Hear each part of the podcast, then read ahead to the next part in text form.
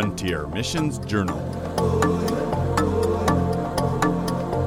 Stories of hope for the unreached with Adventist Frontier Missions. At the border, I counted the checkpoints, and as I counted, my stomach sank. One customs checkpoint, one border guards checkpoint, one police checkpoint. Then there was a bridge. Across the middle of the bridge, going from left to right, was a big red line painted across the tarmac. That was the border. And on the other side of the bridge, I counted off yet more checkpoints. Another police checkpoint, another customs checkpoint, and another border guards checkpoint. There were six checkpoints in total. Each of those checkpoints had men there who were armed with assault rifles. How was I going to get through those checkpoints with nobody stealing my money? Hi, my name is Pastor Conrad Vine, and I serve with Adventist Frontier Missions. There are many beautiful promises in the Bible, but my favorite promise is found in Psalm 34 and verse 7. In this verse, God gives a beautiful promise to me and to all who put their trust in Him. The promise says this The angel of the Lord watches round about them that fear Him and delivers them.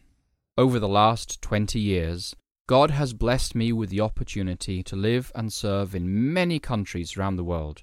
I've been led by God to serve in countries in Latin America, in Africa, in the Middle East, in Central and in Southeast Asia. Many of those countries were suffering from political instability, civil conflict, and at times they were very dangerous. Now, some years before I joined Adventist Frontier Missions, I found myself in Central Asia approaching a border between two very difficult countries. In both countries, there was civil conflict going on. There were many armed groups who were present, and the rule of law and order was very weak. All that mattered in many parts of those countries was whether you had a gun or not. As I came to that border, I was carrying a significant amount of funds in my small suitcase for humanitarian relief purposes after a local earthquake had flattened many communities. And it was my job as a young man to get the funds from the nearest international bank across the border into the second country that was torn apart by civil war. Now, carrying a large sum of cash is never a nice thing to do, even in the seemingly safest of places. So, when I collected the cash and filled my suitcases, I went to the restroom in the bank and offered a very sincere word of prayer to God. Dear God, I prayed, what I am about to do is very dangerous, but it's my job and many thousands of people will get winter clothing in a few weeks to protect them from the cold winter that is almost upon us. So please, Father, protect me on this journey and help me to be able to deliver this cash tomorrow to where it needs to go. I then claim the promise of Psalm 34 7 The angel of the Lord watches round about them that fear him and delivers them. And I headed off, jumped into a taxi, and was soon speeding down the local mountain roads towards the border. At the border, I counted the checkpoints, and as I counted, my stomach sank. One customs checkpoint, one border guards checkpoint, one police checkpoint. Then there was a bridge. Across the middle of the bridge, going from left to right, was a big red line painted across the tarmac. That was the border.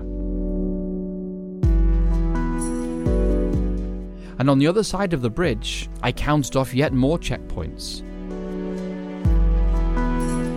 Another police checkpoint, another customs checkpoint, and another border guards checkpoint.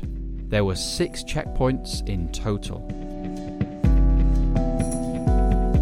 Each of those checkpoints had men there who were armed with assault rifles. How was I going to get through those checkpoints with nobody stealing my money. All around me were members of the local community dressed in their very distinctive clothing. I was standing on my side of, of the border in my hiking boots and a woolen cap and with rimless spectacles. I felt like I was wearing a flashing red light on my head that said, Look at me, look at me, I'm a foreigner. I seemed to stand out so much. I knew that if I was stopped at even one of those checkpoints, the best case scenario was that all of the funds would be stolen. The worst case scenario would be that someone would pass a message to a militia fighter just over the border, and once I was through the border, I would be murdered for the money. As I stood there pondering this problem, Psalm 34, verse 7 flashed through my mind. The angel of the Lord watches round about them that fear him, and delivereth them. And so I stood and offered up a silent prayer claiming this promise and asking God to work a miracle. And as I stood there, I felt a tug at my elbow. Turning, I looked down into the smiling face of an elderly man. His face had deep creases and was burnt from years and years of exposure to the fierce sun. His eyes were blue and they pierced my eyes. He wore a threadbare local jacket and uh, he smiled kindly to me. He looked up and he said, Do you need to cross the border? Yes, I said. So he whispered, Keep your eyes down and don't look at anybody. Don't make eye contact with anybody. So he took me by the arm and he said, Follow me. And I walked with him arm in arm down the road. We came to the first checkpoint. There were glowering men with automatic rifles. I looked down at the ground and nobody challenged us, and we were past. We came to the second checkpoint. Once again, there were glowering men sitting there spitting out sunflower seed shells and drinking cups of chai or tea. I didn't look at them, and they didn't seem to look at me, and nobody challenged us, and then we were past. We came to checkpoint number three, the final checkpoint before the bridge. Once again, there were glowering men in dirty uniforms and greedy eyes. I looked down at the ground. I don't know where they looked, but they didn't seem to look at me. Nobody challenged us, and then we were past. And then we came to the bridge. I held my passport in my hand, and there were no exit stamp on it. I wondered, will anybody give me any trouble about this in the future? I hope not, but I stepped by faith over that painted red line into the next country. And immediately we came up to the next checkpoint. Once again, there were glowering men with automatic rifles. Once again, I looked down at the ground, praying they'd challenge somebody else. And all I know is that maybe they did, but I walked past and nobody stopped us. We came to the fifth checkpoint, checkpoint number five, and the glowering men were yelling at some poor soul for their money. But once again, nobody challenged us, and we walked past. Finally, we came to the checkpoint number six.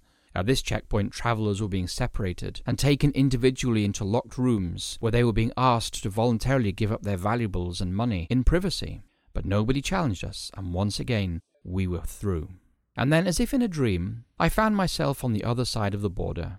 I looked round to thank the old man, but he was gone. There was no sign of him. I looked up the road, I looked down the road, I looked around the road, I walked to the taxi stand, and this guy had simply disappeared. I walked into the local tea houses, but he wasn't there.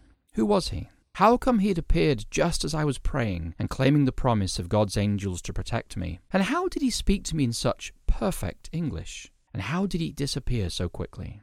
As I sat in my taxi and journeyed through the mountains to my next destination, I thanked God for answering my prayer God had indeed provided an angel to walk me across that border. His promise had come true.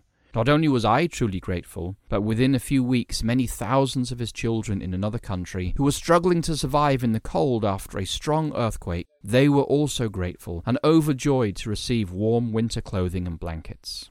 Today, many years later, I serve with Adventist Frontier Missions, and I often reflect on this experience with God. As I look back on God's loving care in the past, I am filled with confidence for tomorrow because God has told us, He said, I am the Lord, I do not change. And He has also promised that I will never leave you nor forsake you.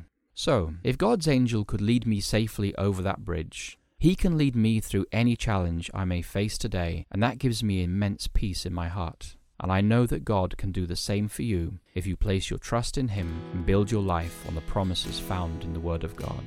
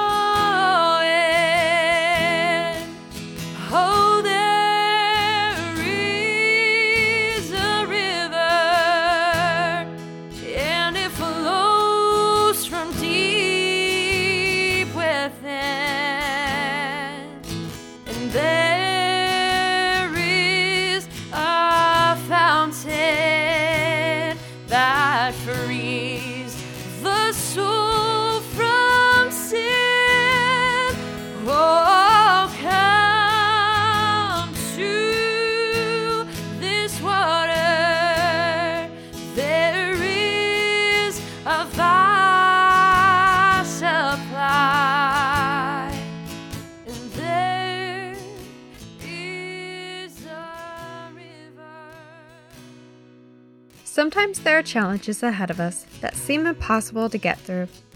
Maybe it's a decision that will change your life, or maybe it's getting through a checkpoint at the border of a foreign country armed with greedy soldiers. Through every challenge and step we take, God remains faithfully with us, protecting and encouraging us to keep going through our hardships and to trust that He will take care of us. Natural disasters are common all over the world, leaving hundreds to thousands without food, water, proper clothing, and shelter. Relief efforts come in various forms.